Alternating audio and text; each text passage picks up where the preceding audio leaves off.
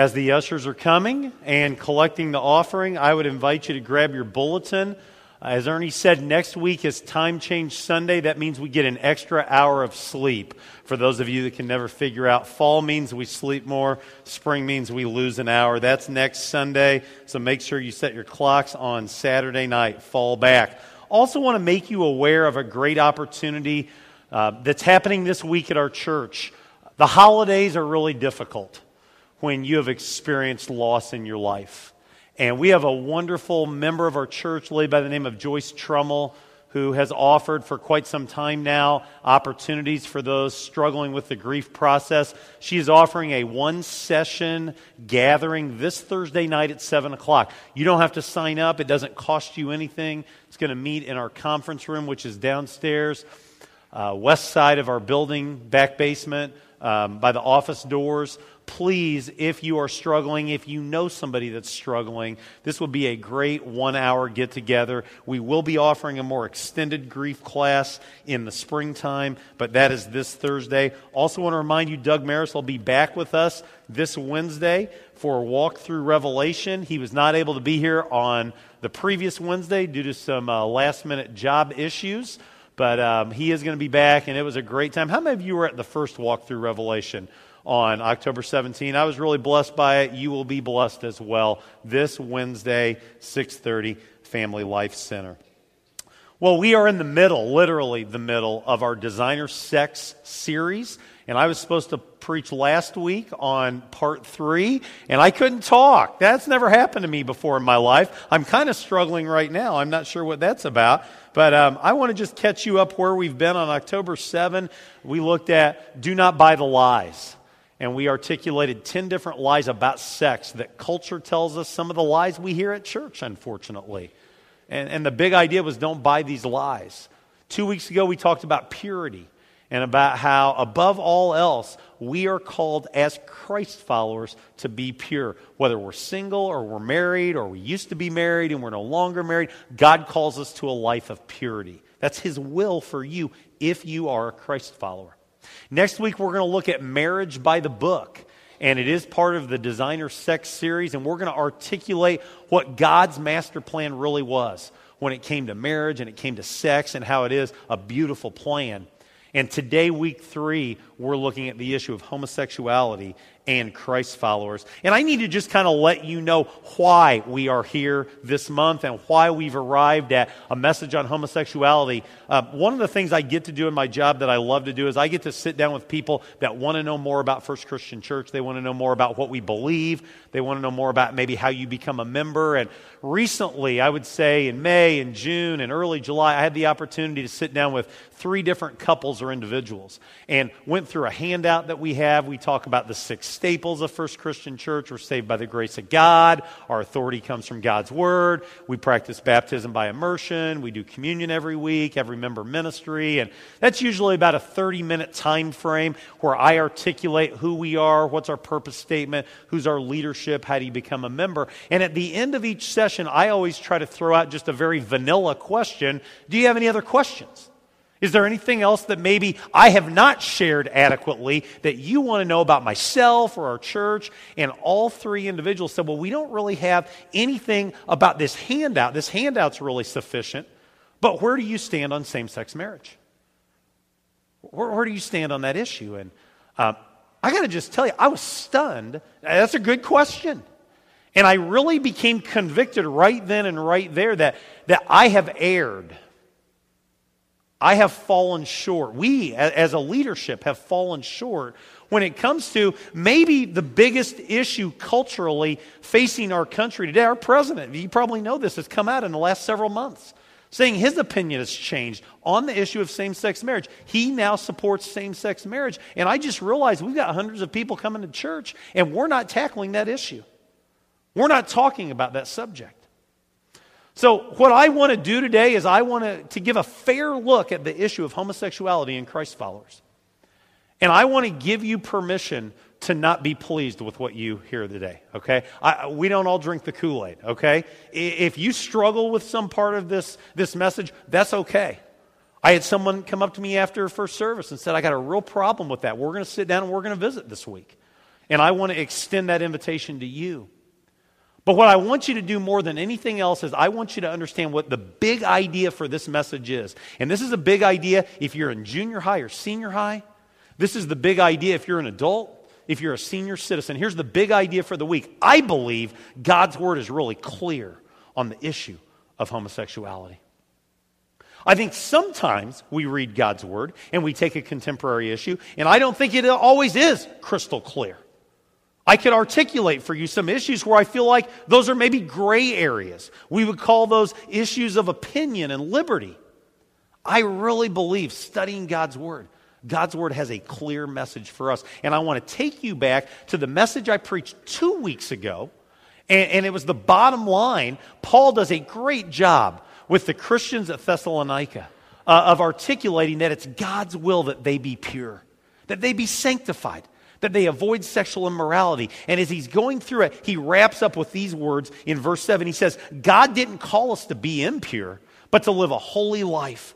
Therefore, he who rejects this instruction doesn't reject man, but he rejects God who gives you his Holy Spirit. And what Paul's really saying is if you're ticked off at this message, don't be ticked off at me, be ticked off at God. And I think for some of us, this is a really emotional issue. We've got a friend, we've got a parent, we've got a child, we've got a coworker, we've got a neighbor, and it's become personal for us. And we kind of we've got our fist, fist clenched a little bit on the inside. We're not sure how we're going to take what we're about to hear. And I want to just put you at ease and say, let us first and foremost be people that let God's word speak to us. So, with that, let's dive in. I'm going to be flying. This may feel like a college lecture more than it does a sermon. It is what it is. And I want to start by talking about the cultural landscape of America in 2012 on the issue of homosexuality. I sat down at my desk two weeks ago tomorrow, and I just started writing down some reflections. And here's what I came up with. Number one, more people than ever before in 2012 are publicly embracing the homosexual lifestyle. That's just a fact. The reality of same sex marriage is upon us, and more Americans support the legalization of same sex marriage than ever before. There have been a plethora of surveys and studies and polls that have come out this year, and just bottom line, about half of America says we're okay with same sex marriage. And that's a radical shift from even 10 years ago. Many Christian denominations are teaching that it is well within God's will to be a practicing homosexual. That's, that's just a fact. You could find a church not far from here that, that would teach that. They would proclaim that. Fourth, the homosexual lobby has become a major political force to be reckoned with. They are doing a phenomenal job getting their message out.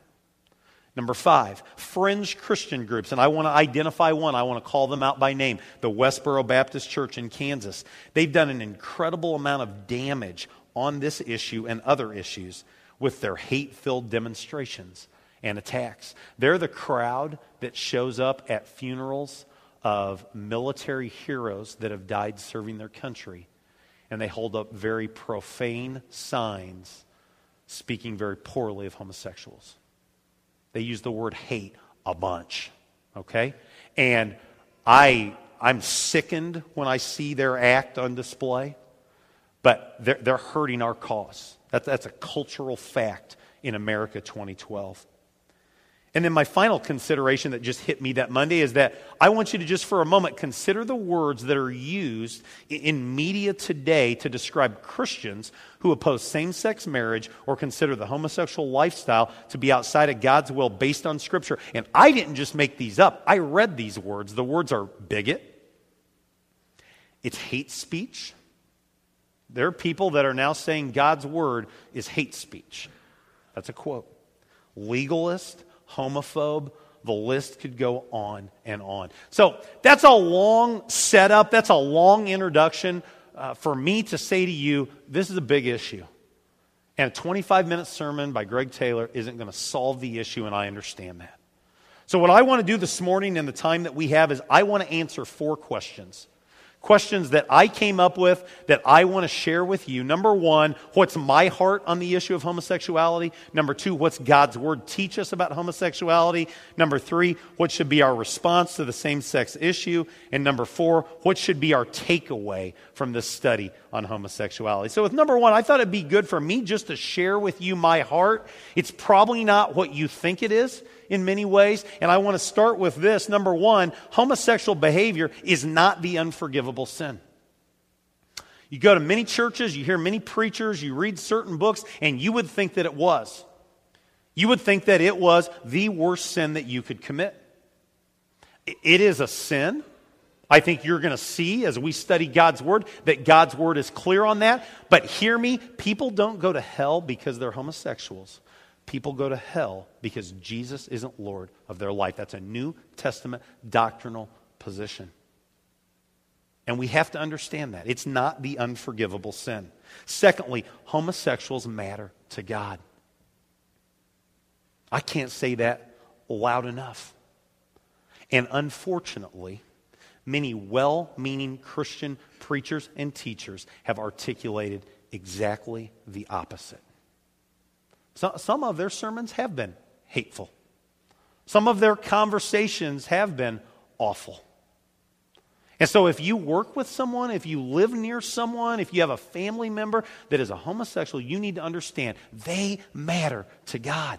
Bottom line. I can't say that clearly enough. Number three, and this may offend you, many of us need to repent. We've shared jokes that aren't very funny to people struggling with this issue. We've gotten cheap laughs out of something that we heard on a cable show. And uh, I know people that wrestle with this issue. I, I have family that wrestle with this issue. Um, it hurts. It's tough. I've sat in my office since I've been here with two different individuals that very much struggle with the feelings that they claim and the truth they believe God's word embodies. And, and one of them said to me, one of the great challenges for me is to overcome all the hate from Christians. Many of us, we need to repent. And then finally, my heart tells me, my mind shows me that God's word has a very clear teaching on homosexuality.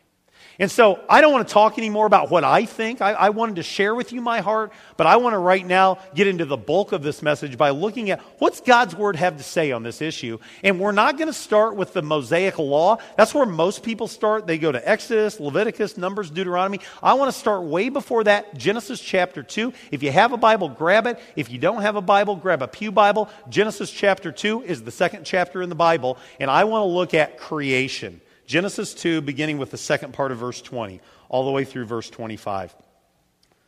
It reads like this But for Adam, no suitable helper was found, so the Lord God caused man to fall into a deep sleep, and while he was sleeping, he took one of the man's ribs and closed up the place with flesh. Then the Lord God made a woman from the rib he'd taken out of the man, and he brought her to the man, and the man said, This is now bone of my bones and flesh of my flesh. She shall be called woman, for she was taken out of man. For this reason, a man will leave his father and his mother and be united to wife to his wife, and they will become one flesh. And the man and his wife were both naked, and they felt no shame. And what I want you to see here is that human sexuality does not begin with the law human sexuality begins with creation. It was God's original plan for human sexuality to be male and female. That's God's plan. That's where we have to start. Let's move on to the Mosaic Law. And I could pick 30 different scriptures from the books of Exodus, Leviticus, Numbers, and Deuteronomy. They all say the same thing in essence related to the issue of homosexuality. I picked out two Exodus 18 22 Exodus 20:13. This hopefully gives you a flavor of what the law is saying related to this issue. Exodus 18:22. Don't lie with a man as one lies with a woman, that is detestable. Exodus 20:13. If a man lies with a woman as one lies with a uh, if a, if a man lies with a man as one lies with a woman, both have done what is detestable. They must be put to death. Their blood will be on their own heads. And the point here is a total condemnation of homosexual behavior. Now, I got to take a quick time out right here because I'm getting ready at 12:30 today to break the Mosaic law. I'm really hungry right now and I'm going to have a ham and cheese sandwich very soon, hopefully, okay? And I'm not going to be put to death for doing that. So I need to let you know not everything in Exodus, Leviticus, Numbers, and Deuteronomy do, do we follow today. And that's an argument that many people have made. How can you throw that out? How can you even go down that road when you're not keeping the entirety of the law? That's a, that, that's a, that's a charge that is leveled. I just want you to understand that from the very beginning, God's plan at creation was male female sexuality. And God's law from the earliest days of Israel being his people was homosexual behavior is outside his will. Let's move on. Let's go to Jesus. Um, I spent time this week at Lincoln at a seminar led by a man by the name of Kent Paris. Kent Paris is a brother in the Lord. He has a ministry where he reaches out to people struggling with this issue. He struggled with the issue himself for the first 19 years of his life. Incredible, incredible ministry. And he, he shared this week a pamphlet that basically says on the front what Jesus had to say about homosexuality, and you open it up and it's blank. Now, why would you put something else out there like that? Why would you put a pamphlet out there like that? The message that they're trying to drive home is this, and you've heard this, many of you have heard this. Jesus never addressed the issue of homosexuality. Anybody ever heard that? That's kind of prominent right now. I, I disagree with that, and I want to show you why. In Matthew chapter 19, Jesus was asked a question about divorce. Pharisees came to him and said, Hey, Moses said we can get divorced for any and every reason. What say you, O Jesus? And here's what Jesus said Jesus said, Haven't you read that at the beginning the Creator made them male and female and said, For this reason a man will leave his father and his mother and be united to his wife, and the two will become one flesh? They're no longer two, but one. Therefore, what God has joined together, let man not separate. Uh, it's obvious here, first and foremost, that Jesus affirms Genesis 2. Did that sound familiar to you as I read that? It should, because we just read it in Genesis chapter 2. So Jesus affirms Genesis 2. He's asked about the marriage issue, and he weighs in and says, God my Father had it right in Genesis chapter 2. And I would make the case that Jesus is not silent on the issue of homosexuality or same sex marriage. He had an opportunity right here to say, you know what? That was the old covenant. Let me tell you what the new teaching is going to be. He didn't do that. Sometimes he did that, didn't he? Sometimes he took the opportunity to expand upon uh, an Old Testament law. He didn't do that there. He affirmed it first and foremost. All right, let's move on to some of the teachings of Paul. Again, just as a person of integrity, I need to let you know that there are some Christians that have just pretty much done away with Paul when it comes to the issue of homosexuality. If you went and you talked to someone that might be giving like a counter sermon to what I'm giving you today, they would say Romans 1 and 1 Corinthians 6 have no part of a study on this issue because they, they would use all kind of names to describe Paul. I'm trying to give you a total picture of what God's word has to say on this issue. And in Romans chapter 1, Paul has a lot to say. Here's what he says. Because of this, Romans 1, God gave them over to their shameful lusts. Even their women exchanged natural relations for unnatural ones. In the same way, men also abandoned natural relations with women and were inflamed with lust for one another. Men committed indecent acts with other men and received in themselves the due penalty for their perversion. Although they know God's righteous decree that those who do such things deserve death, they not only continue to do these very things, but they also approve of those who practice them. And then in 1 Corinthians chapter 6, what I think personally might be the most helpful New Testament passage on this issue, Apostle Paul says, Don't you know that the wicked will not inherit the kingdom of God? Do not be deceived. Neither the sexually immoral, nor idolaters, nor adulterers, nor male prostitutes, nor homosexual offenders, nor thieves, nor the greedy, nor drunkards, nor slanderers, nor swindlers will inherit the kingdom of God. And that is what some of you were. But you were washed, you were sanctified, you were justified in the name of the Lord Jesus Christ and by the Spirit of our God. Now, Allison, I want you to put that last slide up. Go back to the first part of 1 Corinthians 6. Um, one more. Yeah, right there, right there. Um, anything grab you about that passage of Scripture right there? I mean, it's right there. Homosexual offenders, and no getting around the issue. But what else is there? A whole bunch of things that some of us struggle with, isn't it? Anybody here greedy? Anybody here driving to church today saying, Man, I just hate my car? And look at what he's driving, or look at what she's driving. You're lusting for their vehicle. You ever been there? What, what about slander? I, I, know in Clinton, Illinois, nobody has the struggle with slander, but uh, not so much, right? You know what I think the Apostle Paul's trying to drive home here? I think he's trying to drive home that this is all a big deal. And when you engage in these types of sexual behavior that's outside of God's will, you're living outside of God's will. And when you have a greedy heart, you're living outside God's will. And when you slander, you're living outside of God's will. And when you steal, you're living outside of God's will. And when you are a drunkard, you're living outside of God's will. That's extra. That's not even in the notes. That just that hit me as I was preparing today on a message that, that's being dealt with the issue of homosexuality. That it is a big deal, but there are a lot of issues we struggle with that are big deals. So what I want to take what I want you to take from Romans 1 and 1 Corinthians 6, you have to see there a total condemnation of homosexual behavior along with several other behaviors. It's there. Scripture number 5 isn't a scripture itself. It's just an acknowledgement that nowhere in God's word have I found a passage that either endorses homosexual behavior or mentions it in, in a neutral kind of way. Now, if it's there, I'd like you to show it to me. I, have not seen it. I believe God's Word has a very clear teaching on this issue. Let's move on. Question three. So, what should be our response to the same sex issue? I, I shared with you earlier that I really believe it's inevitable that it will become legal in America. I think it's going to become legal in Illinois before it becomes legal in America. Um, it may happen in the next five years, it may happen sooner. I don't know. But it's a reality that's going to happen. Someone came up to me afterwards and said, Oh, you're just trying to scare us. You're just trying to get us to vote for certain candidates in the election. I'm really not. It's inevitable. It's going to happen. And so I've got three suggestions for us. And number one is this we have to articulate the truth. God's word is clear that marriage was created to be a male female union. I, th- that's God's word. That's the truth.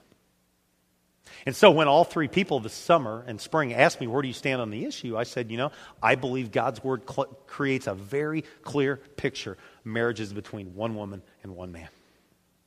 Bottom line. I, I will not perform a same sex union. And, and, I will just tell you that that could impact the ministries of First Christian Church.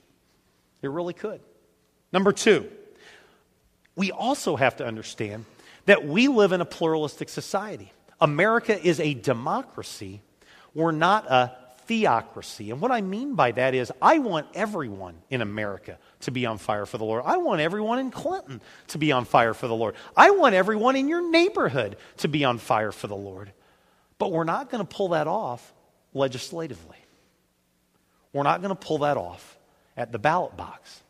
It's a good thing that we have separation of church and state. It really is. Now, I think some people have taken it too far. I think some people try to take it places our founding fathers never intended. But aren't you glad when you woke up this morning you had the freedom to go to church? You had the freedom to decide where you want to worship? You had the freedom to decide who you want to study the Bible with? It is a blessing that America is a democracy, not a theocracy. I mean, how many of us saw the news reports of the 14 year old girl in Pakistan that they almost, the, the Taliban almost murdered her? You, you know what her crime was? She was advocating that young girls should get to go to school.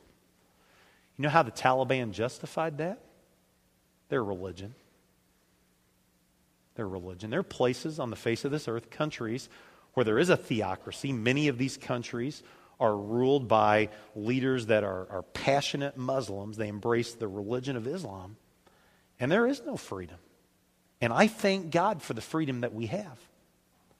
But we have to understand that doesn't mean you can hear this sermon and march over to the courthouse and say things are going to change because Greg Taylor preached a sermon. Things are going to change because I'm on fire now.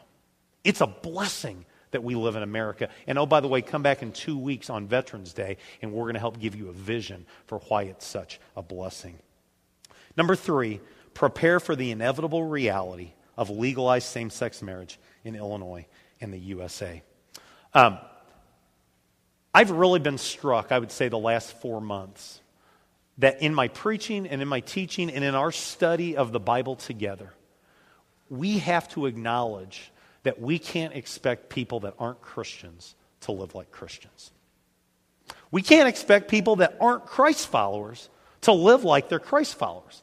See, I think a better idea is how about all the Christ followers start living like Christ followers? That'd be a great place to start in many ways. But you need to understand there's probably going to be some tense moments when this reality comes into place. And there's the possibility that, that you're going to find yourself on the other end of a very unpleasant conversation, potentially. And you need to be ready. You need to be prepared. We need to know what are we going to say? What's our answer going to be? And that really helps me kind of transition into the final part of this message, part four. What should we take away from the study of homosexuality? And, and, I've wrestled with this probably more than any other part of this message. The Bible part, man, that was easy, quite honestly. It's God's Word. But what do I want you to take from this? And number one, and I think most importantly, because we live in a, in a world where we're told truth can be whatever we want truth to be, I want you to understand if you're a Christ follower, God's word gives you and me a clear teaching on homosexual behavior. It's outside God's will for Christ followers. I wish I could say something else. I can't. That is God's word. And if you're a Christ follower, you should live by the model that we articulated five weeks ago when we had the sermon on, the Bible. We speak where the Bible speaks, and we're silent where the Bible is silent. That's the sermon we talked about gambling and drinking, by the way, in case you're not remembering what, what sermon that is. We speak where the Bible speaks, we're silent where the Bible is silent. Number two, we have to commit to treat the issue of homosexuality and homosexual behavior fairly. And I would say for far too long, I think Christians have went to one of two extremes and both are wrong. One, we've made it the worst sin somebody can commit. We've made it the sin of all sins, and that's not treating the issue fairly. God's word doesn't do that. You won't find a sexual sin in Scripture that's a no big deal sin. You won't find a sin in Scripture that's a no big deal sin. Now, we've done that ourselves. Oh, it's just a small little lie. It's just misrepresenting the truth. Sin is sin. It's missing the mark. It's outside of God's will. So we have to treat the issue fairly, but at the same time, God's word has spoken. God's word is true. And so don't gravitate to the side that say, well, I just want to make people happy. I just want to be politically correct. Treat the issue fairly. Third, number three, I think we have to acknowledge the difference between homosexual orientation and homosexual behavior. Um, I've been in ministry over 23 years, and in that time, I've encountered several individuals, male and female, that have wrestled with this issue. And some, you know, as Paul Harvey would say, the rest of the story with some is they chose the homosexual lifestyle. And they just, from faith, they're, they're just not there. That was the choice that they made. But in three different instances, I have encountered people, all men, who have really had the same testimony. And they've said, um, I'm pretty sure I'm gay. I didn't want to be gay. I didn't ask to be gay, but I'm pretty sure I'm gay. I look at a woman and nothing happens. And I, I look at a man and, and I have a physical attraction there. And, and they've all said the same thing. I don't know if God made me that way. I'm just telling you that's how I feel. But all three of these have also said that they would say an amen to part two of the sermon. That God's words are really clear on this issue that homosexual behavior is outside God's will. And so all three have said, you know what? I'm going to honor God. I'm going to be a 1 Thessalonians chapter 4 verse 7 and 8 kind of guy. God's word says it. I'm going to follow it. And so, how I would describe them, I would say there's someone that, that's an individual that has a homosexual orientation, but they realize behaving on that, acting on that, living in that way sexually is outside God's will for their life. I asked Kent Paris, the expert from Champaign, on this issue. I said, Kent, I know you've dealt with this your whole life. If you were me and you were visiting with that individual and they shared that testimony, what should I do?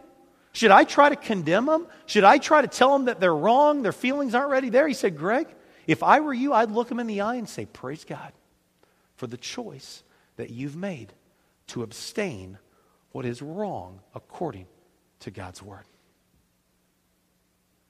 And, and that makes some of us really uncomfortable, doesn't it? We want to condemn.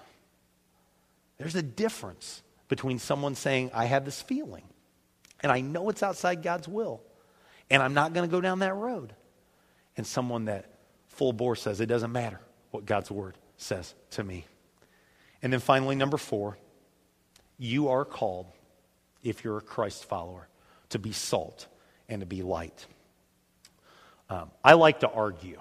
My wife will attest to that. I, I love to win an argument. Uh, I should have been in the debate club in high school in many ways. Um, and many of you are like that. And this is an issue where we could do a lot of debating with people on the other side of the issue. This is an issue that if you're a Christian, I, I believe you got the ammunition of God's word behind you. And here's what I want to tell you. In a country where 50% of our country says same sex marriage should be legalized, we're probably not going to win too many people by arguing, by debating, by putting up our intellectual fists and fighting. And so I challenge you today to consider the words of Jesus Christ early in the Sermon on the Mountain. You are the salt of the earth. You are the light of the world. Love people. Give people permission to disagree with you. Build a relationship with them, understanding that the key to winning someone to Jesus Christ isn't having all the answers many times. It's starting with showing the love of Jesus interpersonally. You're called to be salt, you're called to be light. And so each week I've concluded the message by trying to give you a, a scripture that's going to lead into to the next week's message.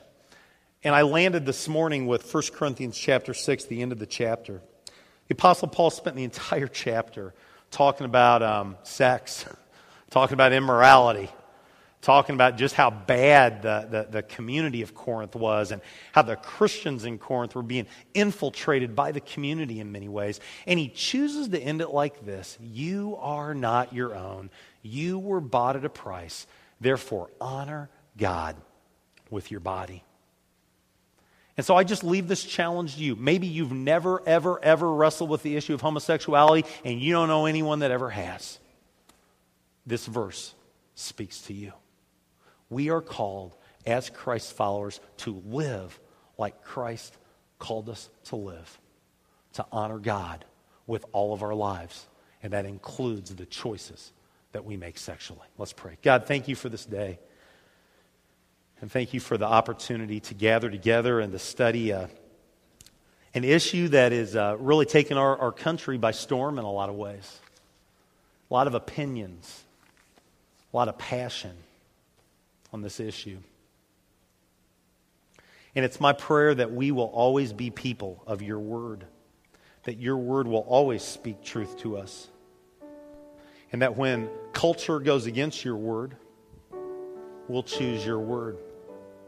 I pray that we can be people of love, we can be salt, we can be light, and that you'll give us opportunities, maybe this week, maybe even today, to start engaging people that don't know Jesus that are struggling with issues that are waging war against their soul.